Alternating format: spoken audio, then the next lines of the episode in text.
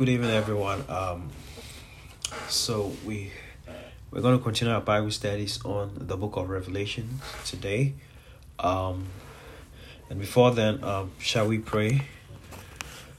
Father, in the name of Jesus, we thank you um, for this wonderful opportunity and privilege to be gathered here in your presence. Father, even as we seek to know the truth from your word, we pray that you open our understanding. We ask, oh God, that you give us a clear understanding of this book of Revelations. We pray, Lord, you open our heart to receive your word. Holy Spirit, open our eyes to see what you are teaching us from the scriptures today. In the name of Jesus, we pray. Amen. All right, so I, I think last week, um, um, Pastor Steve was about to make a comment, or was was going to make a contribution, but it was time. So um, we agreed that this week when we come when before we start he was going to um, um give us a contribution before we uh, continue. So pastor steve if um you want to know the contribution that you had for us last week. All right. So let me go to the book of revelation quickly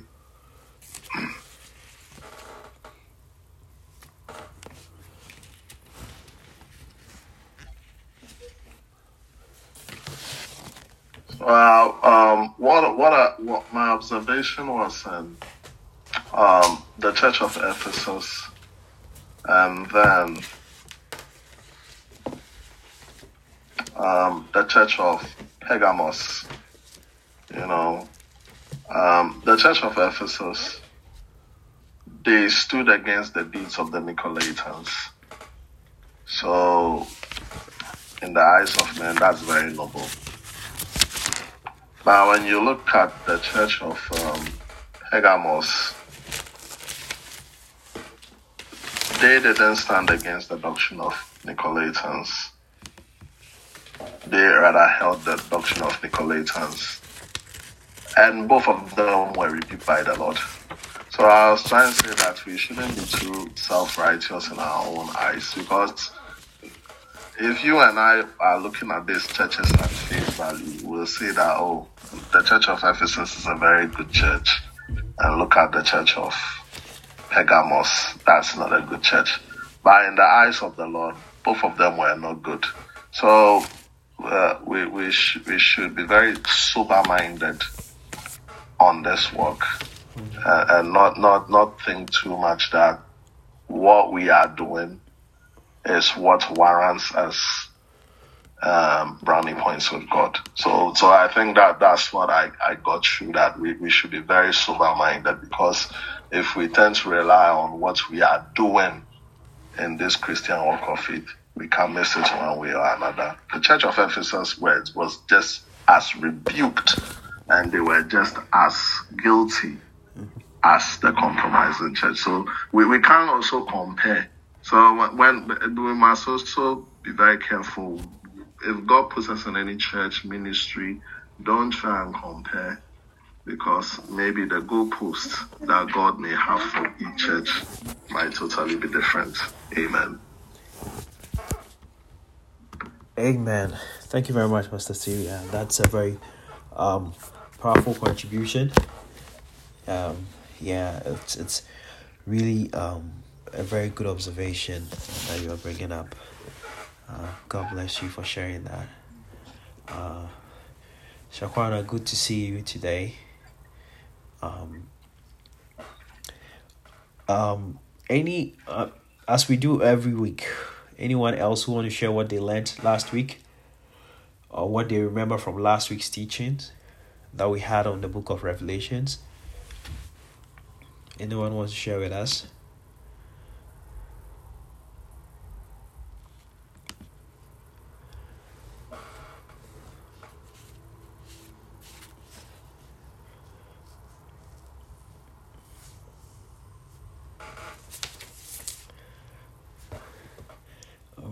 Anyone else who still remembers, or at least one point that you, you took out of last week's teachings that you want to share with us, or even an understanding that God gave you as you were meditating on the scripture or you were reading further, and you want to share that with us? Anyone?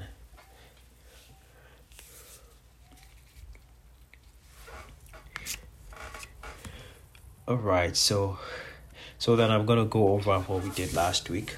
Um, Pastor Jess, you want to say something? You want me to turn yourself? Yeah, sorry, I'm on the screen, but that's that's um, but what I remember was that um, God sees our works, and our works are very important, as well as our motive and our inner being. All right. Thank you very much. So, Pastor Jess, um, it's reminding us that um, last week we saw that um, um, Jesus Christ was very um, was paying a lot of attention to the works of the church, and so he told every church, "I know your works, I know your works, I know your works." And so, as children of God, we should uh, remember that the works we do here on earth really count and they matter to God. And so, every when you look at the letters to all the churches, one thing that Christ kept telling the church was, I know your works, I know your works, I know your works. So last week we, we saw four of the seven churches. We saw the church of Ephesus, and we said that um, the church of Ephesus was a church that had left its first love. And so another way to, to uh, remember what the Lord told them was that the church of Ephesus was the loveless church, or the church without love. And he was telling them to go back to their first love. And again, we saw the church of um, Smyrna, which was the persecuted church. Um, we said that even though the church was was poor, Christ said they were rich. Um, he said that um, even though they were going through persecution at that time, he did not promise them that he was going to deliver them out of the persecution. Um, he wasn't pray. He wasn't telling them or promising them that he would not allow the persecution to come upon them. But what he told them was to encourage them to stand faithful to the end. And we learned that as believers, we have to understand that sometimes when we go through persecution, God will not bring us deliverance per se, but God will um, strengthen us to be able to go through the persecution, to be able to go through those difficult times. And so let's not have the mindset that God is going to deliver me every time. Sometimes the answers to your prayer is that God is going to encourage you to be able to go through the persecution or whatever challenge that you are facing. And then again, we saw the church of Pergamos, which um, it is a com- which is a compromising church. We saw that Satan's throne was in this church, and um, last week we said that um, the temple of Zeus was in this city, which is called Pergamos. It had several shrines as well, and they they practiced the worship of the emperor. And so we we said for the Bible to say that um, um Satan's throne was in this particular city, it meant that these people openly acknowledged and glorified the power of Satan, and they openly um, indulge themselves in sinful practices or practices that are against the commandments of God, and they were not really um, um, paying attention or honoring God with their lives or even the things that God had given them. Um, and we said that um, even though this, the church was in this city, the Bible said that um, Christ commended some of them that they had not allowed um, the corruption in the city to affect them.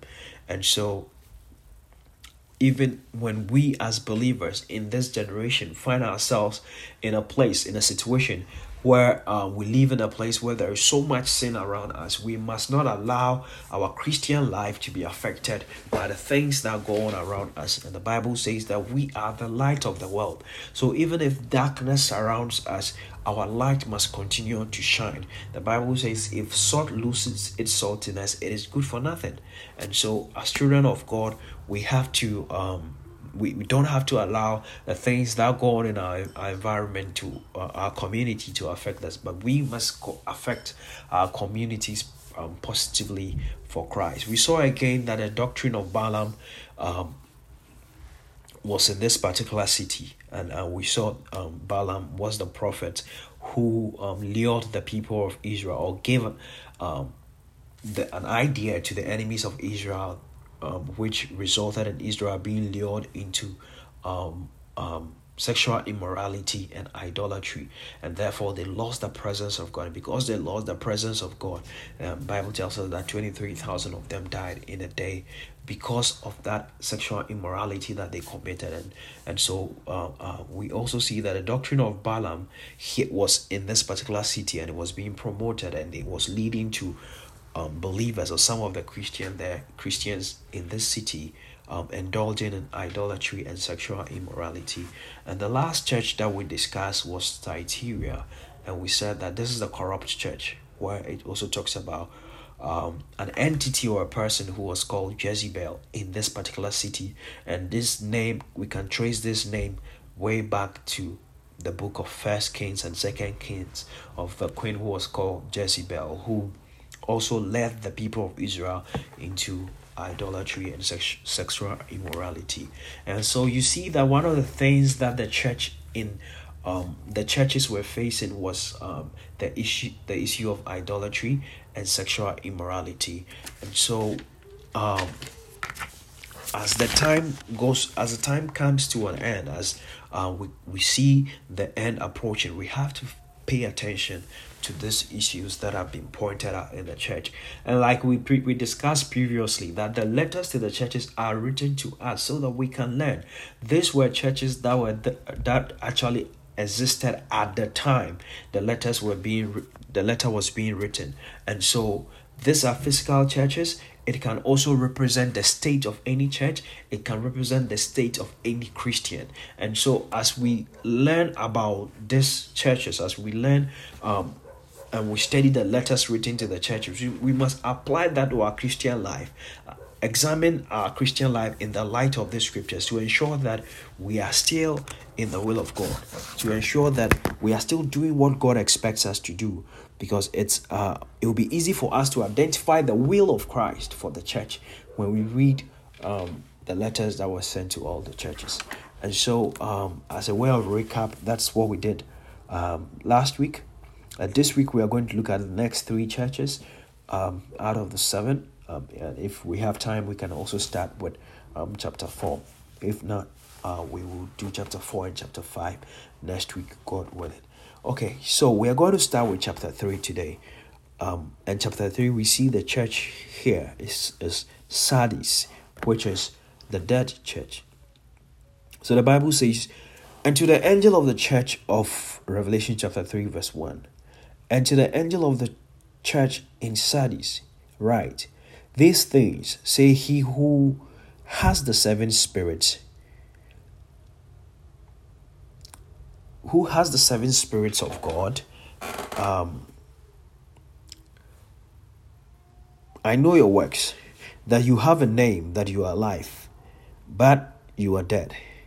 Be watchful and strengthen the things which remain, that are ready to die for I, for I have not found your works perfect before God. Remember therefore you how you have received I'm sorry, remember therefore how you have received and heard. Hold fast and repent. Therefore, if you do not watch, I will come as a, as a thief, and you will not know what hour I will come. You have a few names, even in Sardis, who have not defiled their garments, and they walk with me in white, for they are worthy. He who overcomes shall be clothed in white, and I will not blot out his name from the book of life. I will confess his name before my Father and before his angels. He who has an ear to hear, let him hear what the Spirit um, says to the churches.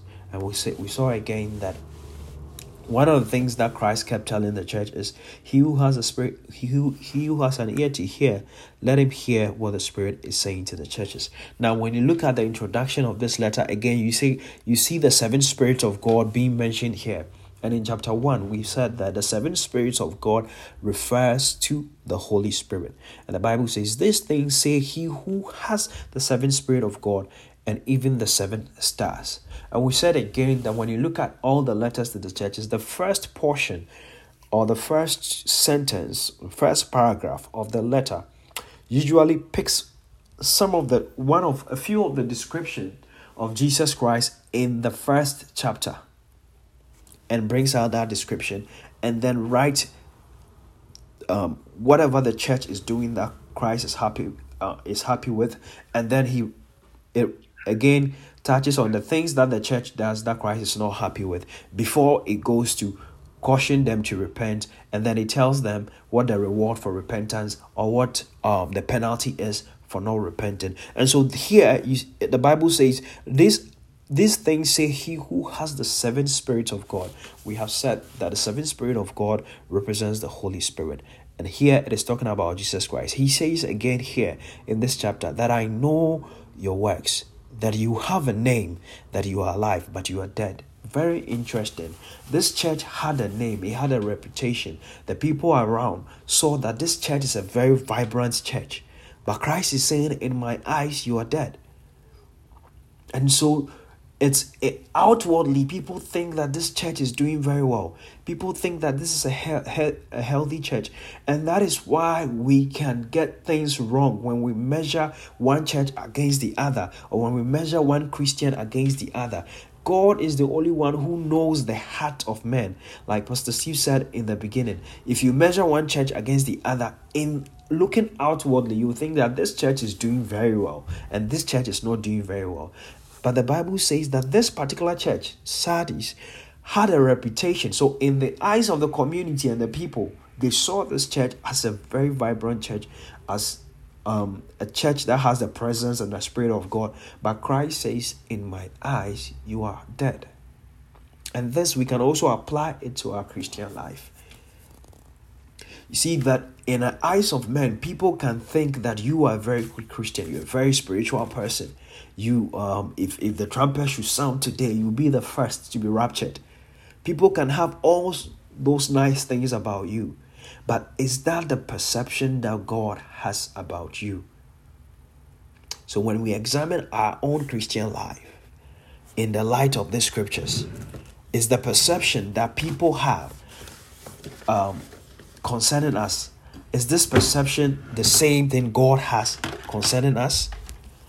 If God should come today, what people are saying, the testimony that people are giving concerning our life, would that be the same testimony that God is going to give concerning our life? This church had a reputation that they are alive, but Christ said they are dead. He says, therefore, be, watch, be watchful and strengthen the things which remain that are ready to die, for I have not found your works perfect. And so you, your works might be perfect in the eyes of men. Men might give you a pass that, oh, you, you have already made it to heaven. But it might not be the same in the eyes of God. He says that I have not found your works perfect. Christ was not happy with the works of this particular church. And he's warning them that even what they have, what remains right now,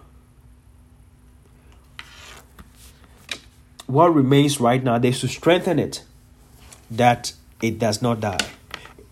Um, um, right, so that which is highly esteemed among men is abominable in the sight of God. Yes, so the things that men will see and they will praise, oh, this person, oh, this brother, oh, this church. It might not be the same thing that God feels concerning the church. It might not be the same thing God feels concerning the brother. And so we have to be mindful how we judge things before their time.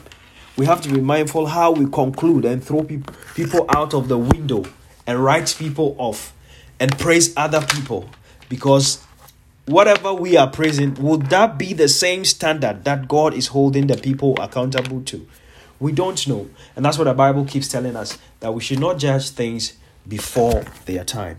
And as Christians, I believe that this is very important that we take note that we see things from the perspective of God. We don't know the hearts of men. We don't know the assignment God has given to several different churches. And so let's not measure su- success in our own way. Concerning spiritual things, let's leave God to be the final judge of all these things.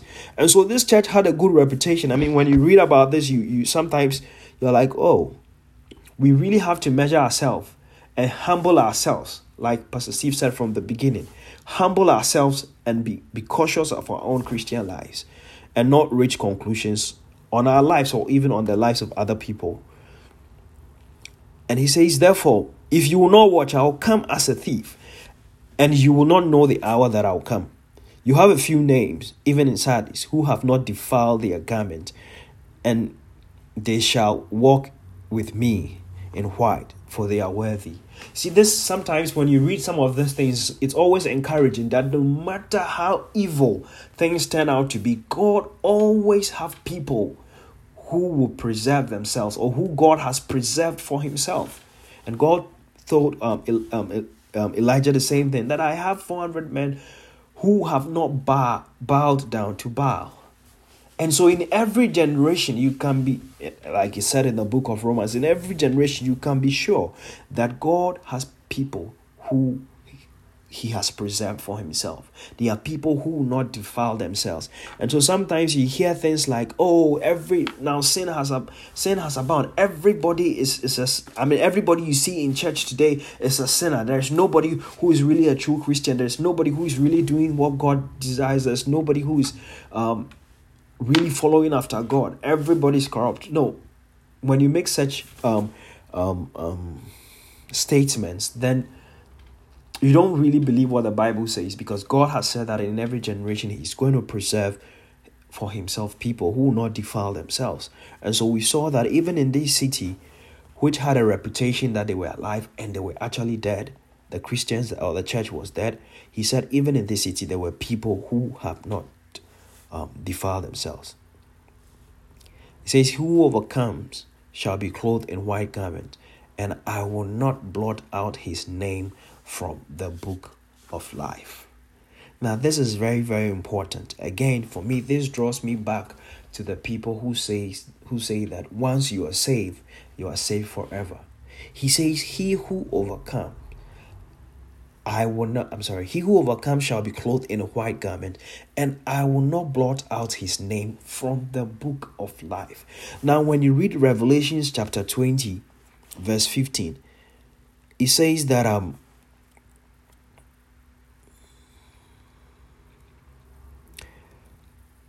Revelations chapter 20, verse 15, it says, And anyone whose name was not found in the book of life was cast in the lake of fire. And now, Christ writing to the church, he says, Anyone who overcomes, that person's name will not be blotted out of the book of life. For me, what this means to me is that there is a possibility that people's names could be blotted out of the book of life. For this to be a reward for overcoming, it means that if you don't overcome, if you are in this dead state and you don't overcome, your name could be blotted out of the book of life. And so, this again clearly does not support the fact that when a person is saved once, they are saved forever. Other than that, the letters to the churches wouldn't have been necessary because Christ was writing to the churches. He was warning some of them that you are going to lose your reward if you don't repent. He was warning some of them that your name is going to be blotted out of the book of life. Or if you don't overcome, you will not have the tree of life. He was telling all these things to the church. The church are people who have accepted him. And he's writing to the church and he says that if anyone does not overcome, anyone who overcomes here, his name will not be blotted. And then the question I will ask is so if you don't overcome, it means that there is a possibility that your name could be blotted out in the book of life. And he says that in Revelation chapter 20, verse 15, anyone whose name is not found in the book of life was cast into the lake of fire. I believe that the letters to the churches has enough evidence to show that the, the doctrine of one saved, forever saved is not right. Amen. And so, to the dead church, Christ expects them to overcome. Again, when you look at Revelation closely, you see the heart of God that He doesn't want anyone to perish, but He wants to call everyone into repentance. And so, the, the dead church is being remi- reminded to um, repent and overcome, or else they were going to their names were going to be blotted out of the book of life. People have given some people have given um, technical and very difficult translations to this particular text that oh he was only emphasizing the fact that their names were but clearly here it's saying that if you don't overcome Anyone who who overcomes, I will not blot out his name. Therefore, anyone who doesn't overcome, what happens to that person? It's just as simple as the Bible is saying it. So, the next church we want to see is the faithful church. Amen. The faithful church is the ideal church, is the church that Christ loves. It is the type of Christian, if you bring apply to yourself as a Christian, it is a type of Christian who pleases God. Amen. And therefore, um, we should all desire and aspire to be like this church because we saw that Christ was happy with this particular church. And so he says, To the angel of the church of Philadelphia, right? Philadelphia, which means brotherly love. These things say he who is holy, he who is holy, he who is true, he who has the key of David, he who opens and no one shuts, and shuts and no one opens. I know your works. See, I have set before you an open door, and no one can shut. We will come again to this open door when we get into chapter 4. Christ says he has set an open door before the faithful church and nobody can shut. Christ points to the fact that he is the one who has um, the keys of David. He's the one who opens and no one shuts. He's the one who shuts and no one opens. If Christ endorses you, no one can um, whatever other people say does not really matter. He's he's the one whose words have the ultimate importance in anybody's life. He's the one whose judgment, whose conclusion about our life is the most important than what other people say. He's the one who shuts, welcomes somebody into the, th- the kingdom, and nobody can take them out. He's the one who keeps somebody out of the kingdom, and nobody can bring them in. He's the final authority. He says, and the Bible tells us that God has given judgment over to Christ. Christ is the one who finally decides who is going through um, who is going to inherit um, the kingdom of God. So he says again, I know your works. See, I have set before you an open door, and no one can shut it. For you have a little strength. You have kept my word and have not denied my name. Indeed, this is just simple. The simple thing that Christ told them is that even though you have a little strength, you have kept my word and you have not denied my name keeping the word of God, you see that if you look at the churches closely, the emphasis was on keeping the word of God, being faithful till the end. And that is what we, that is the simple task that we have as Christians to keep the word of God, to be obedient, to be faithful till the end. That is the expectation that Christ has. So you see that it wasn't so many, there were other churches that Christ spoke about, so many wonderful things that, that they were doing. They had good doctrines. They could tell who false prophets and um, false apostles and good apostles were. They rejected false doctrine and they examined people's teachings and everything. They were doing all those wonderful, nice things. But this church, which is the faithful church, one simple thing is that they kept the word of God.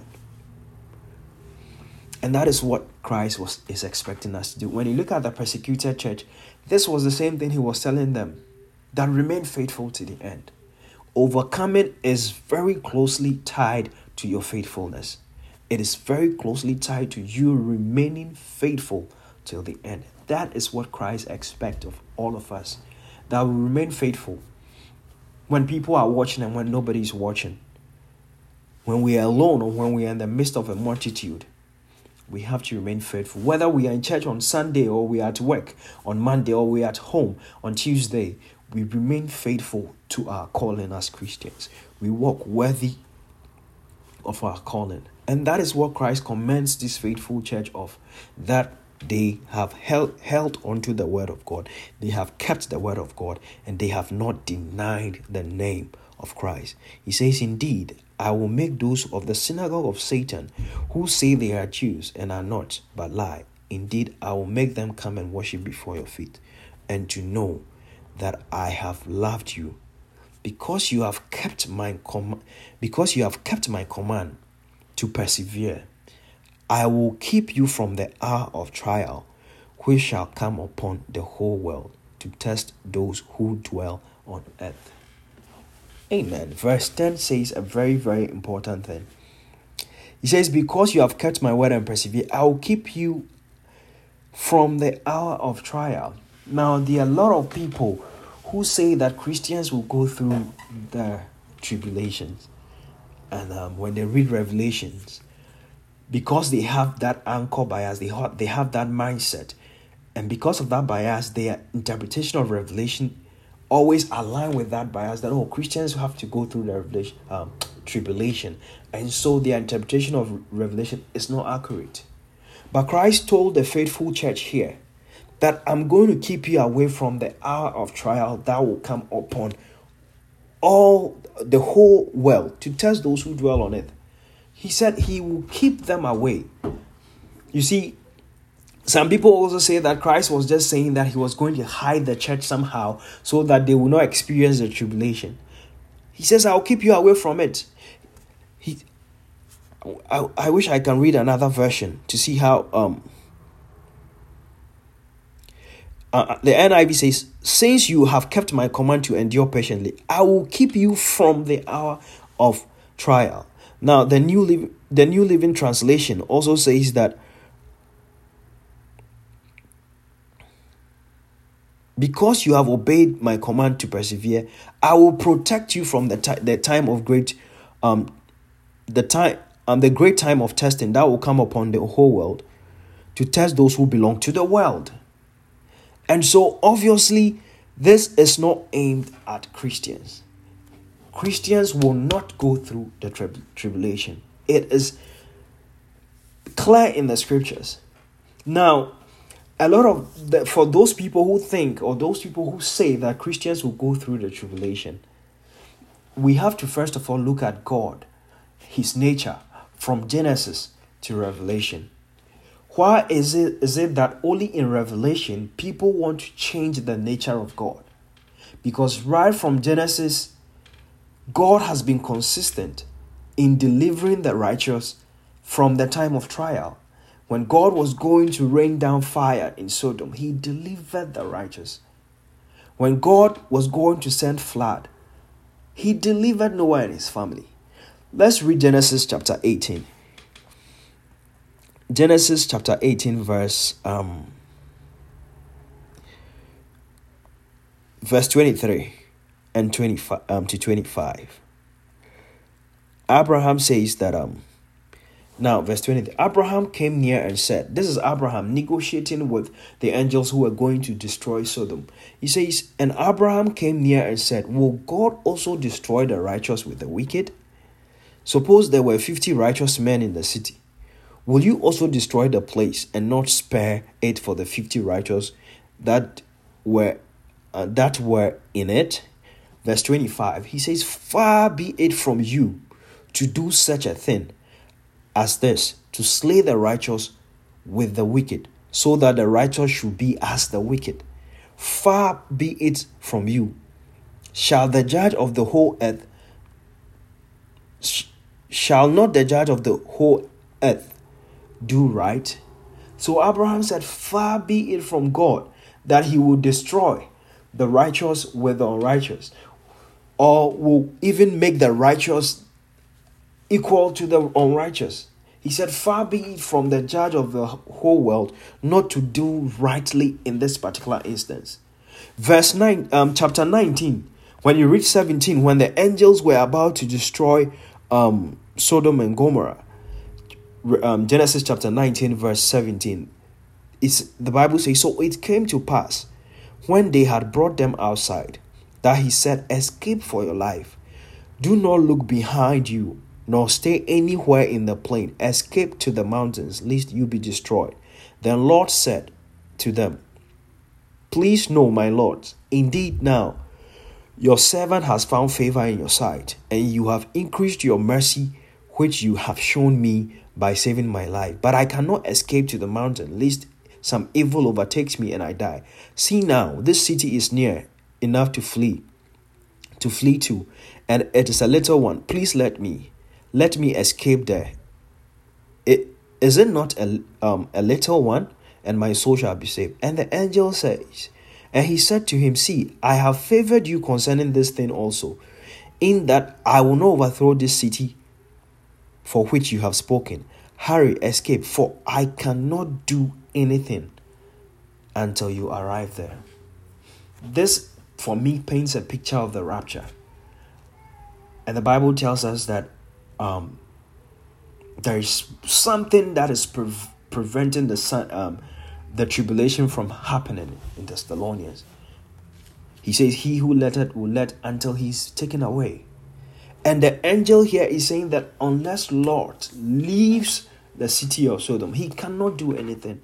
And so, as long as the church of God is here, the tribulations cannot um, begin. The church of God will have to be taken out of the tribulation. Um, some people see it as funny and they say, "Oh, why does the church want the, ch- the, the people who believe that the church will not go through the tribulation? Um, some people call them, oh, they are trying to escape. These are the Christians who want to escape. If the Bible is saying that Christ is going to take the church out of the time of trial, He's going to take the church out of the tribulation. I don't see anything funny about that. And so for the for the people who believe that they will go through the tribulation, for the Christians, who believe that they will go through the tribulation? Well, at the end we'll find out. But I believe that there is enough evidence in the Bible that points to the fact that Christians will be raptured before the tribulation starts. Christ has promised the faithful church, and this promise is also to the faithful Christian that he will keep you out of the time of trial that will come upon the whole world. When you look at Luke chapter 21, verse 35. The Bible Christ says that pray that you are counted worthy to escape these things. What he was talking about at that time were the things that were going to happen in the tribulation. He says, pray that you are counted worthy to escape these things. And so the church of Christ, the faithful church, the faithful Christian, will be kept away from the time of tribulation. They will be raptured before the tribulation in Ephesians, finally, in Ephesians chapter 2, verse 1, the Bible says, And you has he made alive, who were dead in trespass and sins, in which you once walked, according to the course, according to the course of this world, according to the, the prince of the power of the air, the spirit who now works in the sons of disobedience, among whom you among whom also we all once conducted ourselves in the lust of our flesh, fulfilling the desires of the flesh and the mind, and were by nature the children of wrath, just as the others. So this points us to the fact that um, Christ has already taken us out of. We are not children of wrath. We are not the people who the wrath of God is directed towards. We have been delivered from that kingdom, from that um, identity. He says, We were once like them. We were once like the, the, um, the sons of disobedience. We did the same things they did, and we were by nature the children of wrath. But now we are not.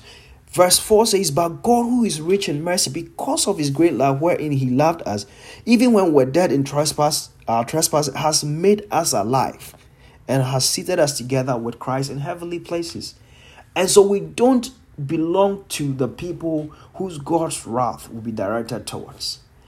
So I don't know why people are able to get to the point where they believe that um I mean this is a very popular opinion that some people think that Christians will go through the tribulations, but it is clear in the Bible that Christians are not going to go through the tribulations. Christ has promised the faithful church that he is going to deliver the church from the time of trial.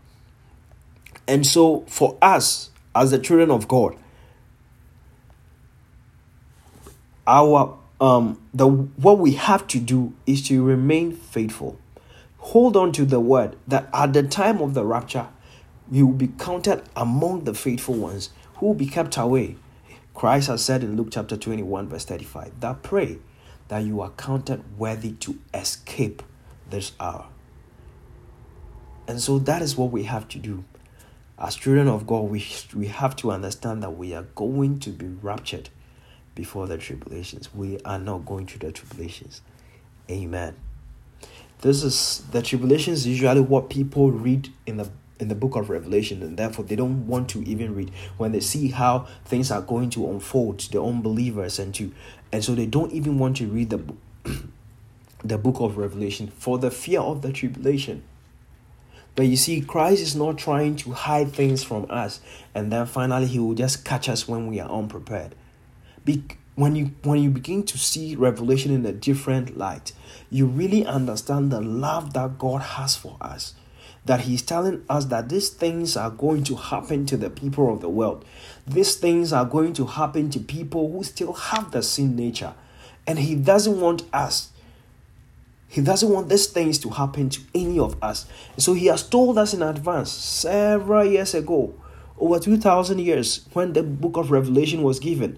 And these things has been written so that you see the end of Satan, so that you see the end of sinners, so that you see the end of the church.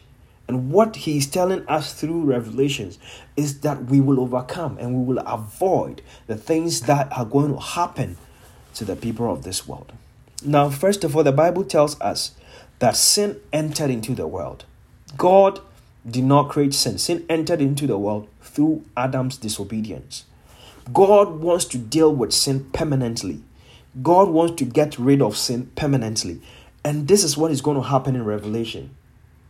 If God is going to get rid of sin, we understand that anyone who is born of man and a woman has the Adam nature, has the sin nature, and therefore you have to be born again. And when you, bo- you are born again, you have the righteous, you become the righteousness of God. So anyone who still has the sin nature at the time when um, um, Christ is coming, or at the time when the world is coming to an end, that person will have to be destroyed as well. So the target here is not that God wants to destroy man. God is going to destroy sin anyone who has the DNA of sin will also have to be destroyed because God is going to get rid of sin totally from this world. And that's why the Bible says that God is going to give us a new heaven and a new earth. And to get rid of sin totally, anybody who has the sin nature will have to be destroyed. But that is not the place He wants for man.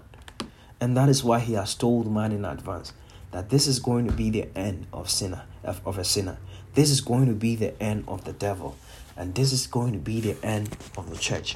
We are going to be in the presence of God, continual fellowship with God. And so when you read Revelations, don't think about God as, oh, this God is, is now going to destroy man. Or God is destroying sin and anything that has the sin nature in it.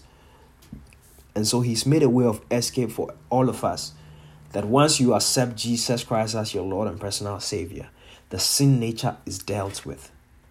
And so when God is about to deal with the presence of sin, you ha- you are taken out of the sinful world and then the sinful world is going to be destroyed.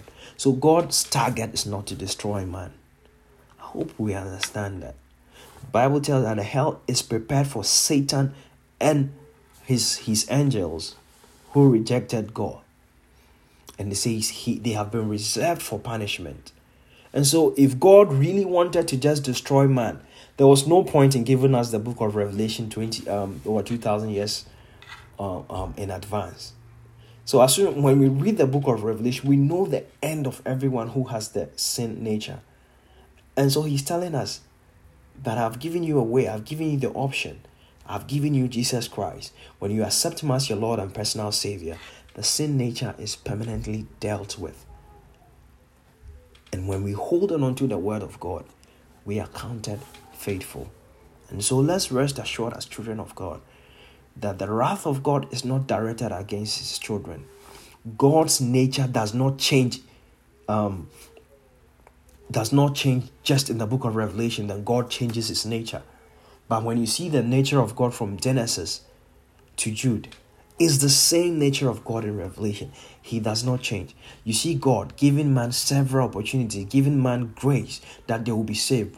God telling us right from Genesis that his desire is to have fellowship with man. His desire is to have man in his presence. That nature does not instantly change when it gets to revelation but that nature is still constant and so when you when you are given an interpretation to the book of revelation, you have to consider God's nature throughout the book, uh, throughout the Bible, throughout Genesis, how God dealt with man, how God delivered his people, how God desires that no one should perish. All of a sudden, that nature is not going to change in Revelation, and then he becomes a God who desires to destroy man. No, when you interpret Revelation, you have to be consistent with the nature of God that you have known from Genesis to Jude. It's the same nature. He doesn't change. His desire is to have fellowship with man. His desire is that no one should perish. And this, that's why Revelation is excite, an exciting news that we have to share with everyone, that we have to tell people. Amen. I know that in the past this has been communicated in a way that brings a lot of fear in people. And so people have Christians have avoided the book of Revelation. They don't want they don't care what the revelation says. They don't want to understand. All they want to do is just live our lives and be free.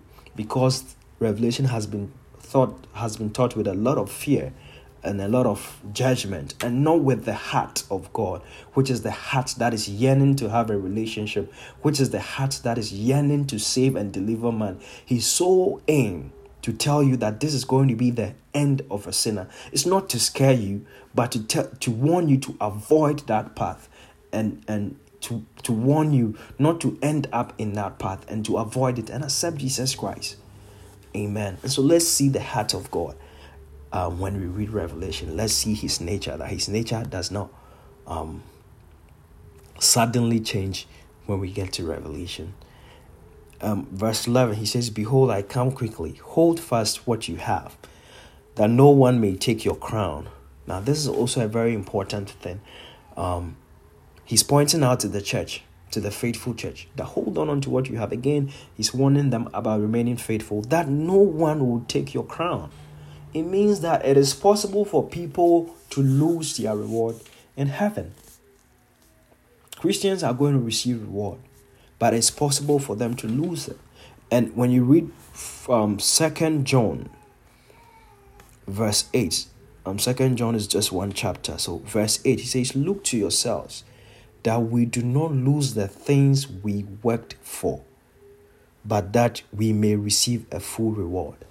There are things that we work for, like I said, that in the kingdom of God there are gifts and they are rewards. They are rewards that you have worked for. And he's, John was warning the um, believers here they should look to themselves that they do not lose the things that they have worked for. And he included himself that we do not lose the things that we have worked for. But then when Christ appears, we will have a full reward. In Second Corinthians chapter 5, verse 10, the Bible says, For we must all appear before the judgment seat of Christ, that each one may receive the things done in his body according to what he has done, whether good or bad.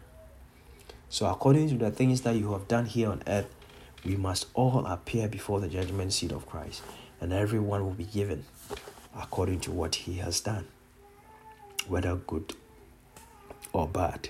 Amen.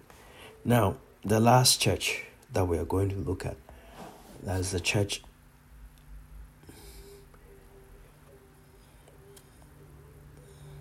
I'm sorry, let me just finish with this one. Verse 12 says that he who overcomes, I will make him a pillar of the temp- in the temple of my God, and he shall go out no more.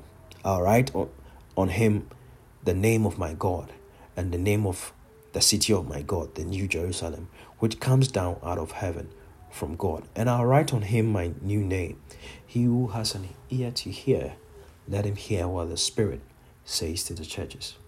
Now, to the last church, and to the angel of the church of Laodicea, write These things say the Amen and the, faith, the faithful and true witness, the beginning of, cre- of the creation of God. I know your works. You are neither cold nor hot. I could wish that you were cold or hot. So then, because you are lukewarm and neither cold nor hot, I will vomit you out of my mouth.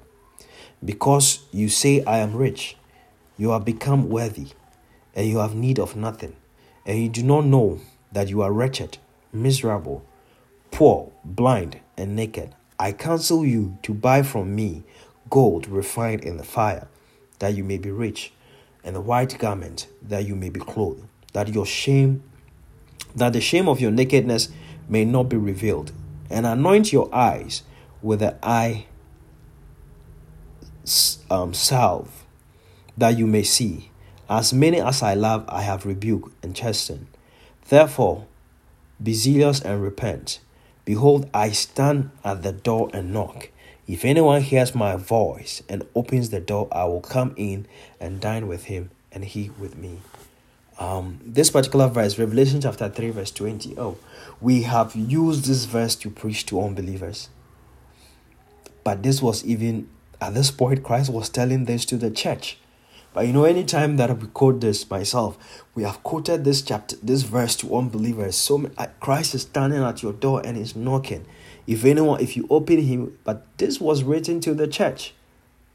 He's telling the church that you are neither cold or hot. Again, this church also confirms that um the letters to the churches were written to churches that existed at the time that this letter was being written because we heard of Laodicea, the church of Laodicea, in Colossians. So when you read Colossians chapter 4, Paul talks about this church. Colossians chapter 4, verse 16. Paul tells, um, he says that now when this epistle is read among you, see that it is also read, see that it is read also in the church of Laodicea of the Laodice, I'm sorry, the church of the, the Laodiceans, and that you likewise read the epistle from Laodicea. And so again, we have seen that Paul alluded to at least two of the churches, the church of Ephesus and the church of Laodicea. And we know that there was a letter that Paul wrote to this church Unfortunately, we don't have that letter in the Bible. But Paul wrote a letter to the Colossian church and he said, Give your letter to the Laodiceans, let them read, and then take the letter that is from Laodicea as well and also read. And so, again, this confirms or um, supports the point that these churches that Christ was talking about are not imaginary churches, are not things that are going to just happen in the future are not referring to just type of Christians that we have in the world, but these were actually churches that existed at the time that the letter was written. And so he's telling them that this is the letter. This was a warning that was going to the church of the um, the people in Laodicea. He was telling them, "You guys are neither hot or you are not you are not cold." It's it tells you of a Christian who is like, "Oh, um, um, he's in the light today, he's in darkness tomorrow." He's not stable. He is not faithful. He has not remained constant in his work. He says that you guys are neither cold or hot. He doesn't even know where they stand. He said he wished that you were cold or you were hot. As a believer, how, what does this mean to you? You have to stay true to your call. You have to stay faithful to your calling. Whether somebody's watching or not, you don't need somebody's presence to be a good Christian. Christ sees you and he keeps on telling the church that I know your works. I know your works. And this church, the church of Laodicea, he tells them. And last week we saw that um in in, in, in um the persecuted church, in the persecuted church, Christ said, Oh, you guys were poor. I wish I can read that. I know that we're almost out of time. To the church of Smyrna, he says that these things say the first and the last, who was dead and came to life. I know your works, your tribulation, and your poverty, but you are rich. And last week, Pastor um, Pastor Steve was telling us that this church was seen as a very poor church, but Christ says you are rich. And this church was seen as a very rich church. They are saying that I have need of nothing. They have everything. But Christ is saying that even though in your eyes you think that you are rich, he says, but you do not know that you are wretched, miserable, poor, blind, and naked. I counsel you to buy from me. And so the worldly riches does not always represent a blessing from God. It does not always represent the presence of God or the hand of God on somebody's life. These people, they have need of nothing, but Christ says that you are wretched. You are poor, you are miserable. And so the church that in the eyes of men was, was, was seen as poor Christ acknowledged that the church was in poverty, but he says that you are rich. And the church that they themselves acknowledge that they are rich, they need nothing. He says, You guys are miserable. You are poor. You should buy from me. Amen. So he tells the church that, Behold, I stand at the door and knock. Verse 21 he says, To him who will come, I will grant to sit with me on my throne. As I overcame and sat with my Father on his throne. He who has an ear to hear, let him hear what the Spirit says to the churches. Now, the question I, Christ has pointed that he himself has overcome, and that's why he was seated, he seated with the Father. Now, the question we need to ask ourselves and we need to think about is how did Christ overcome? What did he do? How did he overcome? This is what we have to think about, ask ourselves. In relation to this particular church, Christ points out the fact that as I have overcome and now sat down with my Father, you also have to overcome. Christ overcame by being obedient to the will of the Father. He just obeyed what the Father wanted him to do. His Father was pleasing him because he did exactly what his Father wanted him to do. He obeyed, he remained faithful to the end, even to death on the cross. He gave up his life for the ultimate purpose of God. He gave up his life so that God will be pleased with his life. God, the his main aim for coming was that he will um, die for the sins of men. That was the mission that his father had given him, and he stick to that mission. He was faithful and that is why that is how he came. and so he tells his disciples in the book of john that in the world you have trib- tribulations but i have overcome the world when he resurrected he reminded them that all authority has been given to him because he was faithful to the end he stick to the will of the father and he observed it and did it to the end I pray that as we read the book of Revelations, we will be blessed. We will remain faithful and will stick to the will of the Father. We will do it to the end. We will hold on unto the word of God, not only in pleasant times, but even in difficult times. We won't give up our confession as Christians when times um, become hard, when things become tough. We will not give up our confession, but we remain faithful to our call and remain faithful to the end so that we will be seen as overcomers in the end. Shall we pray? Father, we thank you um, for the opportunity to meet here. We pray in Jesus' mighty name, Holy Spirit, that these words will continue to resound in our heart, continue to give us understanding, continue to give us a fresh revelation every day when we approach the scriptures. We pray that we'll be empowered and we'll be strengthened to pursue your desire, to follow after your heart from the begin from um, from now till the end, so that we'll be counted among the faithful when you return. In the mighty name of Jesus, we pray. Amen. Amen. Amen.